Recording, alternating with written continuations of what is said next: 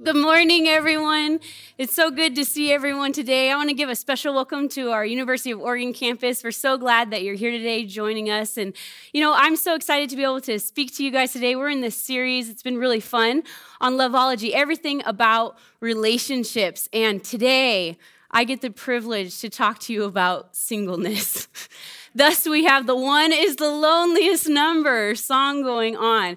And you know, talking about singleness, I was, I was joking with my husband, Jake. He was like, Would you want to speak one of these relationship messages? And I said, Sure, uh, whichever one. You know, you have a preference, whichever one, you know. And he said, Okay, how about singleness? And I said, Oh, the hardest one. Oh, thank you. Thank you, Jake. No, I'm just teasing. But you know, when it comes to singleness in, in the United States, we, there's actually more single people today than there are married people. And this is from, you know, from age 16 and up. There are more single people in the United States today than there are married people. And this is the first time in our country that this has ever happened. And it's such a broad group of people right? We have our young single people who, you know, they have the stars in their eyes and they're just hoping and waiting. That's like a song, right? They're waiting for, you know, someone to come along and sweep them off their feet. They're just 16 going on 17, right? And and those are we have those kind of people. We have people who have have gone through divorce, right? from whatever circumstances, maybe things they didn't expect to happen in their life, but now they're single. We have people who, who have been widowed, right? And so there's all sorts of different people that when we talk about singleness that it encompasses and it's so many different ages. But I think as a church there's there's three things I was thinking about that all of us should agree. If you're single, if you're married, whoever you are, we should all agree that we need to stop saying to single people. All right, you guys ready for my top three things we have to stop saying to single people? All the single people are like, come on, say the one I'm hoping for. Whatever it is, say the one I'm hoping for. But number one, are you still single? Can we all agree? We got to stop saying this, right? I read a funny article where a guy, he was so tired of people coming up to him and saying, Are you still single? that he started replying, Are you still married? oh, all right. Number two, stop saying this. Why aren't you married yet? Oh, I, you know, I have a my one of my best friends. She's married now, but she she got married um when I think she was 27 or 28, and um I was actually standing with her at a you know conference kind of thing, and when someone came up to her and was talking to her, you know, and it, why aren't you married yet? And I just felt like melting into the ground. Like, why, why are you asking her this? And just thinking in her head, she's probably thinking, I don't know. Apparently, if I knew, I wouldn't be not married, right? But why are you married yet? Could you clue me in? I would like to know why I'm not married yet. Correct? So let's stop saying that to single people. And the last one, do you even want to get married? All right, so top three things. Is there anyone in the room would say, yes, let's stop asking single people these questions? No one's gonna clap because the single people are like, I'm not even pointing myself out, right? Well, they have a picture they're going to put up on the screen. Um, this is one of my very favorite pictures. You can't see it yet, apparently. Hopefully, da da, it will come. Nope. Okay. So, this is one of my very favorite pictures as a kid. There you go. It's kind of hard to see. As a child, my parents, they were children's pastors, and their uh, children's church was a little bit different because it was like a standalone. It had a church like that um, oversaw it, it was its covering or whatever, but it wasn't even in the same building as an adult church. It was a children's only church, and it wasn't even on the property of the adult church. It was pretty really cool thing that they were doing, and so um, my mom and dad they led this, and they reached a lot of really poor kids in California where we lived, and so this is how I grew up. In this picture here, it's my mom and my dad. They are doing um, it's a, some sort of newspaper article where where they're talking about the kids' church. And it might be hard to see, but there is a little toddler who is ruining the picture. And that is me in that picture there. and, and I love this picture because, um, you know, it's, it's just so funny that I, I like the, my mom's expression where she's smiling, but you think she's, I, I kind of like to think that maybe she's thinking, what are you doing? you are ruining the picture, right? Stop it. Act good. Pretend you're a good child, right? And, you know, saying all of those things. But, but the, um, this was my parents. This is how I grew up. Until I was about in third grade. And um, because my parents reached a lot of really poor children, they tried to do everything for cheap or for free, really, really dirt cheap. And so every year they would try to do these kids' camps, but um, you know they had to do it really cheap. And so they would do tents in a field. So all of these kids, you know, over a hundred kids would come and they would camp. I don't know how long it was. I would say a week because that's what normal camps are, but I'm going to say it had to have only been like a couple days because who's going to do that for that long? But we would we would tent or we would camp in, in these tents, and all these kids would come together. And I was my parents' daughter, but I wasn't old enough to be at the kids' camp. It was um, I think it was five and up, and I wasn't old enough to come, but I got to come because where else were they going to put me, right? And so um, I remember going to this kids' camp. I was very young. I was probably younger than five years old. And I didn't want anyone to realize, I didn't want any of the other kids to realize that I wasn't old enough to be at the camp. Now, this is ridiculous, right? But, but uh, kids do this all the time. They try to act like nobody knows that I'm a kid here. And you're like, yeah, we do. You are two feet tall and you can't speak quite right. So we, we know, right? That your impulse control doesn't work. Some of you guys are like, mine doesn't work either.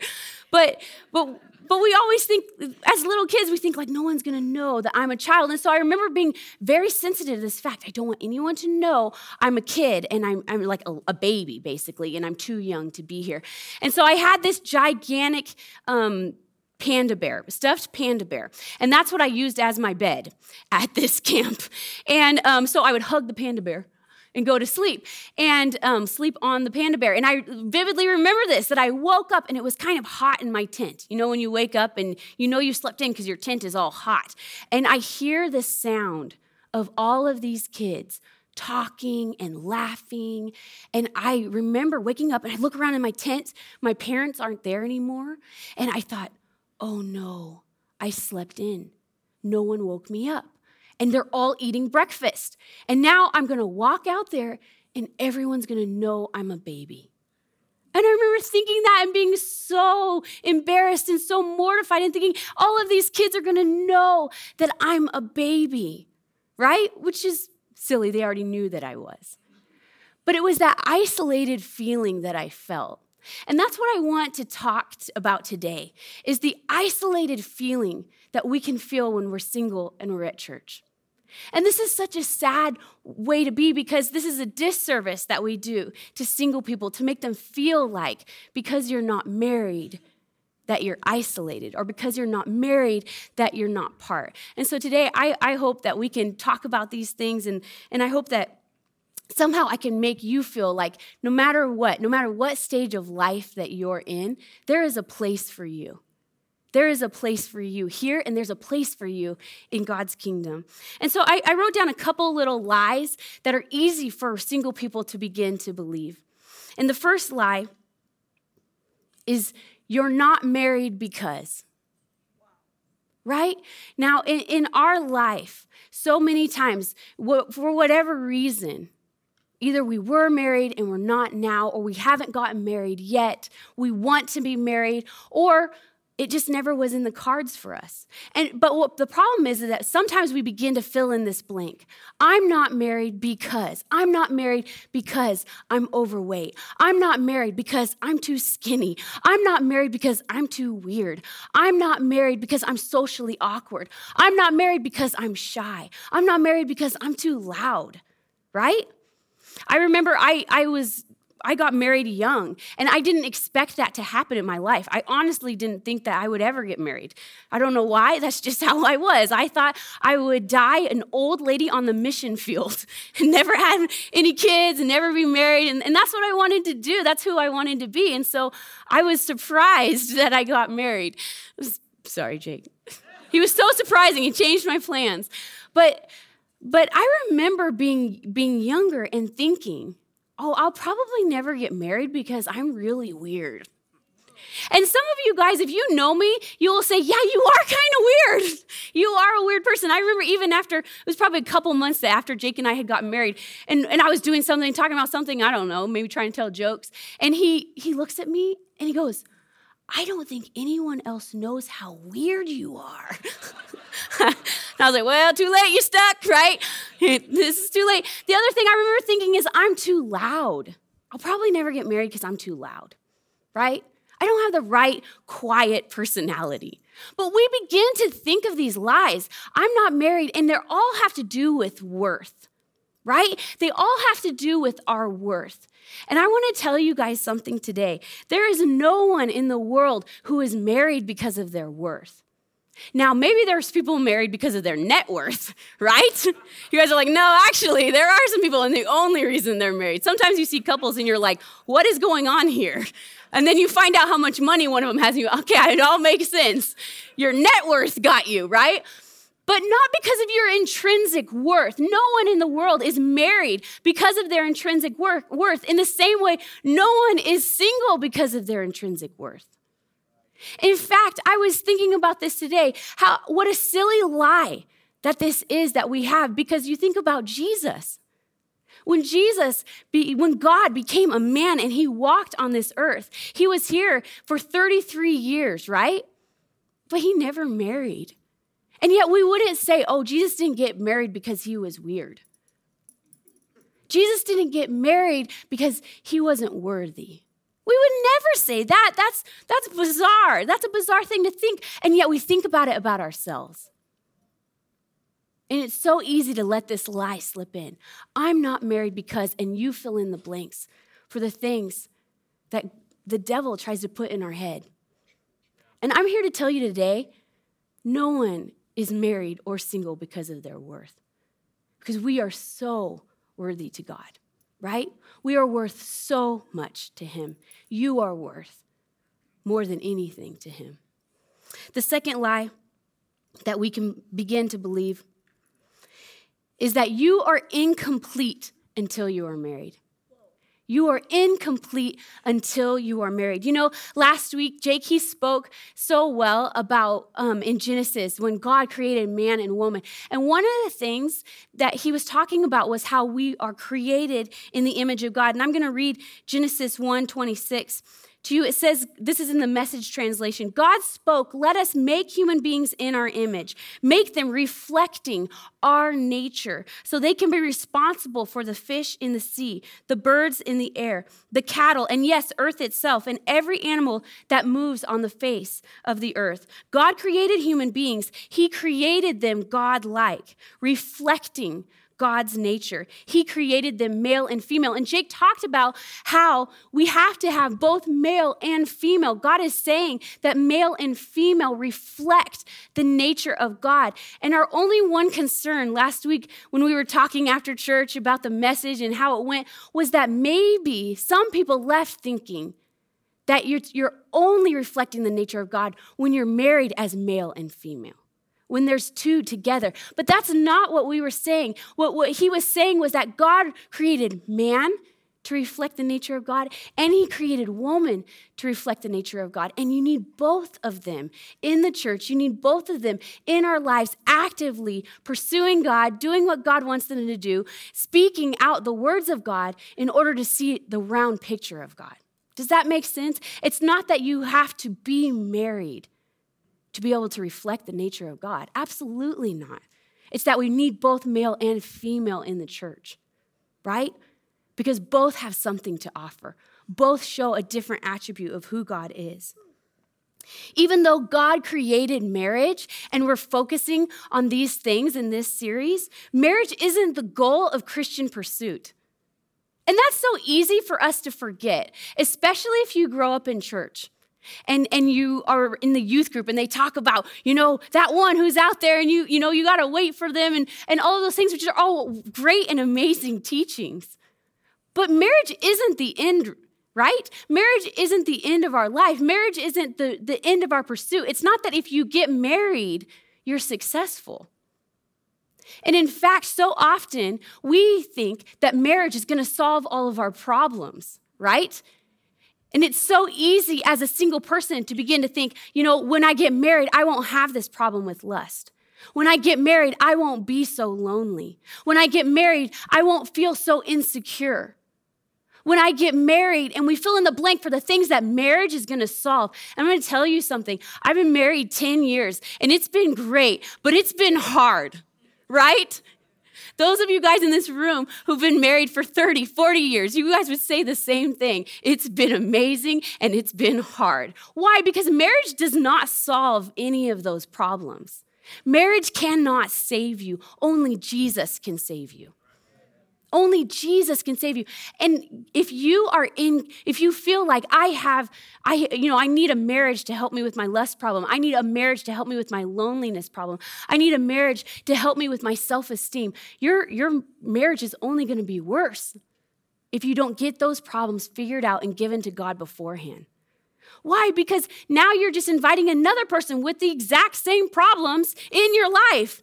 And now sometimes a load of debt too. right?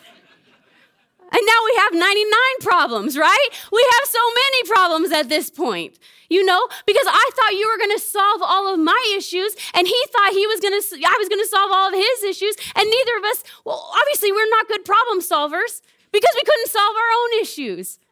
And we think that marriage can solve something, and it absolutely cannot. It absolutely cannot. It is one aspect, marriage is one aspect of life that some of us experience, right? In the same way that you might have goals for your life, like, oh man, I want to um, get married. I want to have kids. I want to own a home. I want to be able to retire when I'm 35. I said it really young because I'm getting closer to that age. So you might, might as well dream big or something, right? But, but we, you know, I want to do these things. Jesus doesn't promise us those things. The Bible doesn't promise us those things. And yet, so many times, with our limited view of who God is and everything that He wants to do for you, we begin to implement the American dream into what God has said He wants to give you. God never promised that we would all be married, God never promised that we would all have kids, God never promised we would all own a home, right? And so we have to learn how I can't wait until I'm married to begin my life.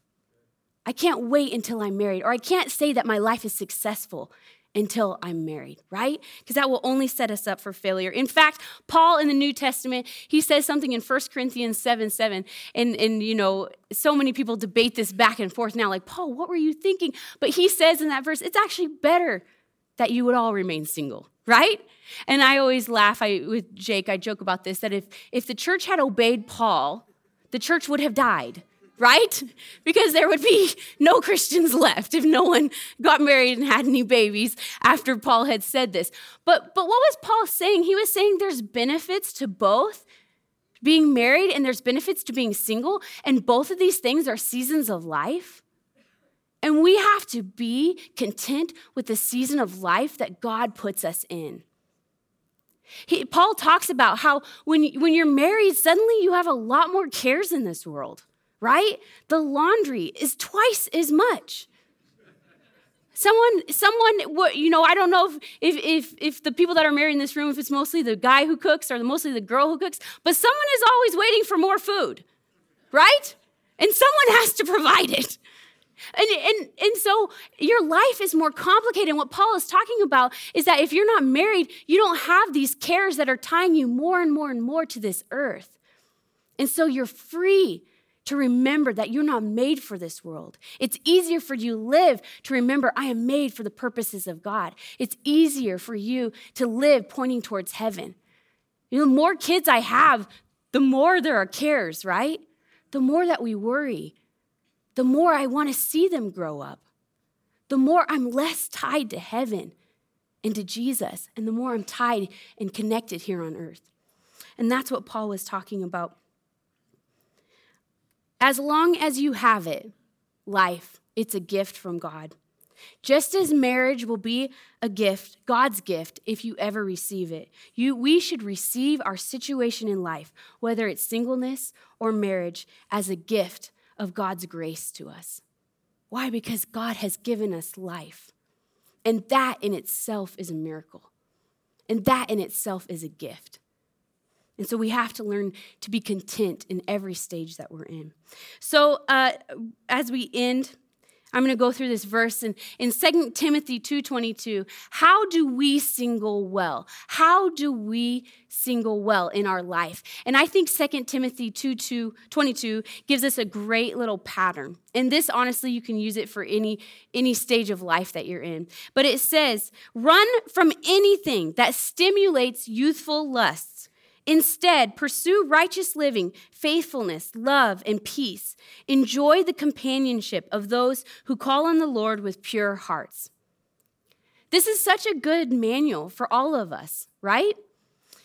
Run from anything that stimulates youthful lust. Did you know it's saying youthful lust? So then we a lot of times we think, oh, they're talking about young people.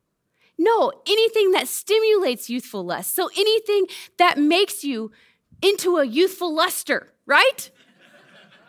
And what does that even mean to be youth? It means that you don't really have impulse control, right? You don't have, your brain is not fully developed. You're not making wise decisions. That's why it's talking about this. It's not saying that this is a problem that we only have when we're young.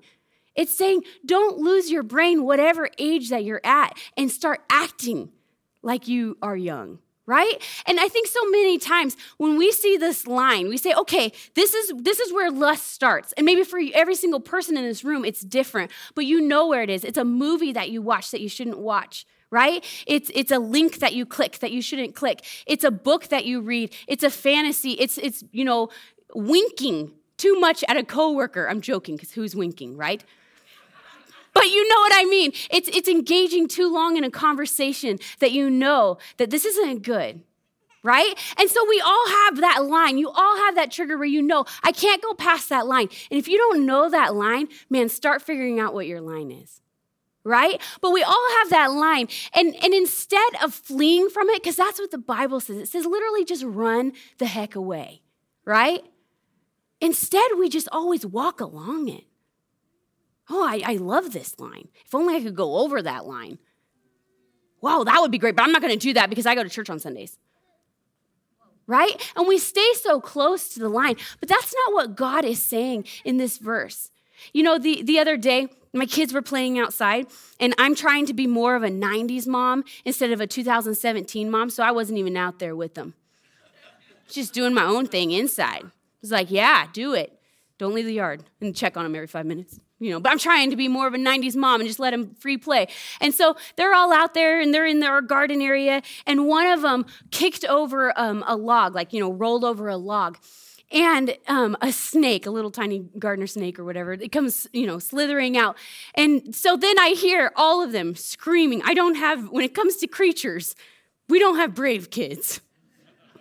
One time, Penny, she was really little. She just started walking and she somehow got the door open and snuck out of the house and then was screaming completely up against the door, just screaming. And, and, so obviously I heard her that she snuck out of the house and I ran out there and she was screaming and there was a worm, a tiny worm, and she was yelling, snake.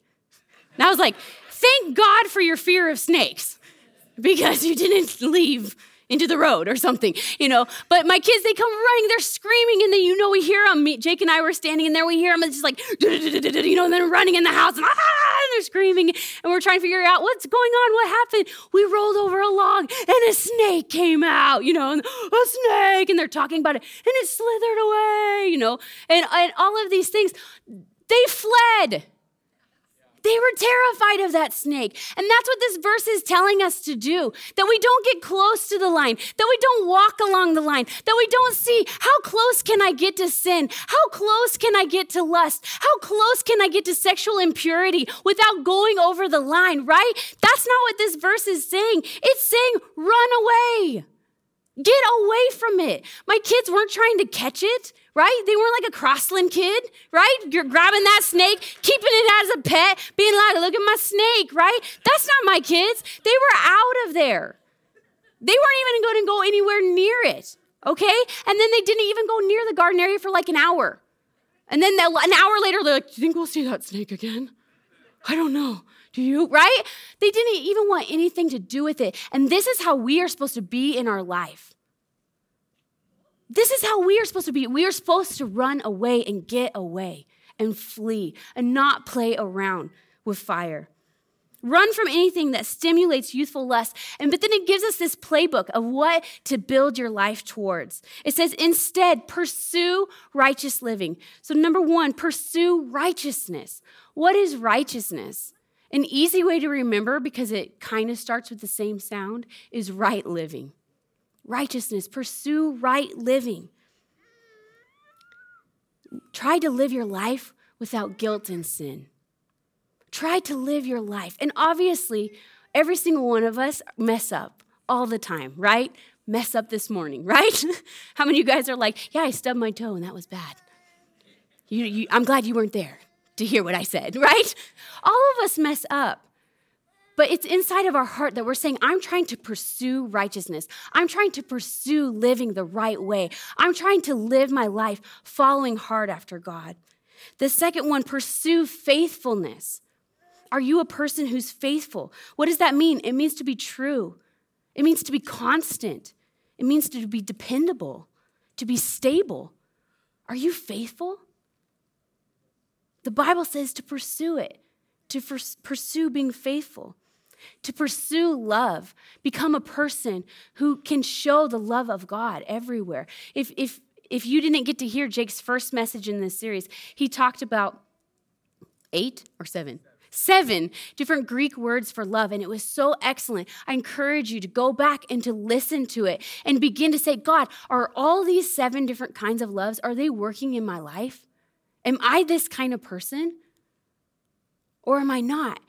You know, when you read 1 Corinthians 13 and it says, love is patient, love is kind, it does not envy, it does not boast, it isn't proud, it isn't rude, it doesn't keep a record of wrong, right? When I read that scripture, I think, okay, let's put my name in it.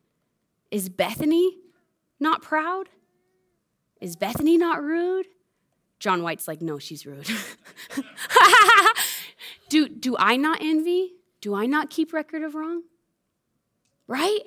Because if any of, the, any of those things, if I'm not that, then I need to pursue love more. I need to be more of a loving person. I need to let that work in my life a little bit more.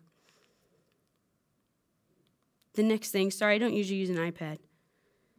The next thing is pursue peace. What does peace mean? It just means freedom from disturbance. Man, freedom from disturbance. Can you imagine if your life had freedom from disturbance? Wow, how amazing. And all of our lives, there's lots of disturbance all around. But what this is, is being the kind of person that those disturbances, they don't get in right? That we become people that we walk in peace. We wake up in peace. We go to sleep in peace. Anxiety and panic attacks, they are running rampant in, the America, in America, right? It's an epidemic. Why? The Bible says that Jesus literally is the Prince of Peace. So the more I go after Jesus, the more I let him in my life, the more I read my Bible, the more I seek his face, the more peace I have in my life. And today, if you're the person who suffers with anxiety, if you suffer with worry, if you don't go to bed with peace, if you don't wake up with peace, man, pursue God. Go after him hard because this is something that he says he is. And so this is something that he can bring into your life is peace. Pursue peace. And the last thing that it says is enjoy the companionship of those who call on the Lord with pure hearts. Man, find your tribe. Who are your people? Find your tribe. Who are the people in your life, your community that you can call on? I love Joy Church. I love being here on, on Sundays. But you know this can't be your tribe?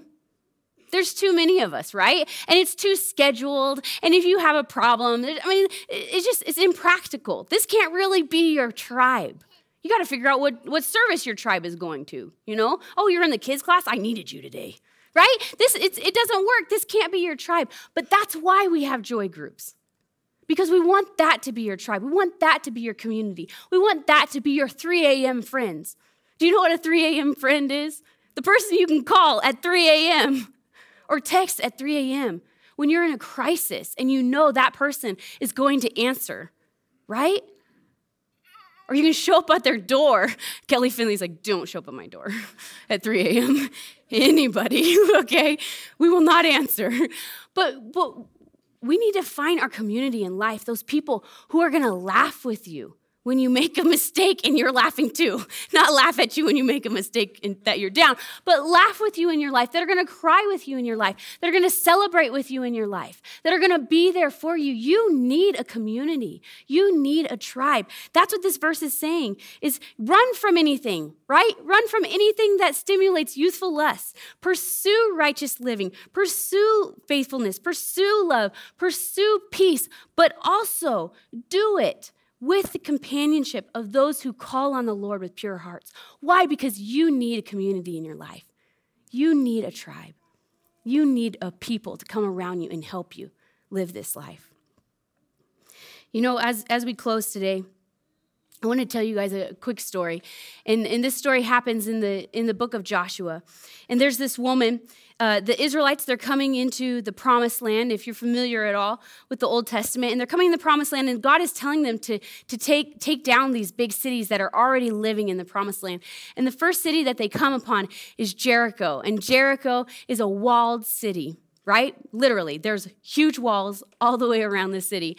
And so they send these two spies into the city. They sneak in and they're supposed to find out, like, how are we going to take down this city? What are we going to do? And they go into this city and they meet this woman, and her name is Rahab. And Rahab, it says in the Bible over and over again that Rahab is a prostitute, right? And so they, they this, but this woman, she takes them in. She helps them. She even hides them. They find out, you know, the, the, rulers of the city, the guards, whatever, they find out that there's two spies there. And so they're looking for them. And Rahab literally hides them. And then she drops them down out, out of the window of the walled city and lowers them down to the ground. In the Bible, it, it honors Rahab. And it talks about Rahab. And in fact, in Hebrews, we call it the, the faith chapter because it talks about all the people in the Bible who were just pillars of faith that we're supposed to look to and that we're supposed to, you know, um, ex- be our example of how we should have faith. And it talks about her in Hebrews. It says Hebrews 11 31, by an act of faith, Rahab, the Jericho harlot, welcomed the spies and escaped the destruction that came on those who refused to trust God. What happened was they said, Rahab, you had faith in us. You believed. What can we do? And she said, Save me, save my family. We've heard about you guys and your God for years, and I believe your God is real. So can you save us? And they said, Sure. When we come to attack the city, put a scarlet thread, scarlet, you know, scarf, whatever, in your window, and everyone will know you don't touch that house. Right? And so Rahab was saved in that moment. You know, as we go through this series on loveology, you know, love is a hard thing. Relationships, they're hard. And so many of us, I would dare to say almost every single one of us, walk around with regret. And we walk around with shame. And we walk around with a feeling that maybe God can't change my story. Maybe God can't use me. Maybe I've done too much. Maybe I've gone too far. And maybe that's the reason I'm single, that no one would love me. Or if I maybe I'm married, but if anyone, if you knew my story, you would reject me from your tribe, right?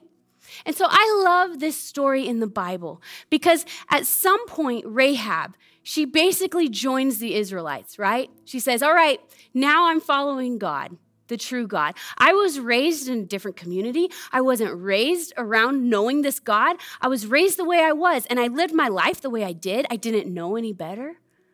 But now I'm choosing a different way. And she became like the Israelites. And it says in Matthew 1 5, they go through the genealogy of Jesus, right? And this was to fulfill prophecies in the Bible, but they're going through and they're saying, Jesus, his birth, who he was, he was right from the right tribe. He's had the right lineage, right? But what's so interesting is that they name Rahab. That Rahab, which they say in, in Hebrews, the Jericho harlot, was in the line of Jesus Christ, the Son of God. And I just want you to hear that today that Jesus always changes the story. Jesus always changes your story.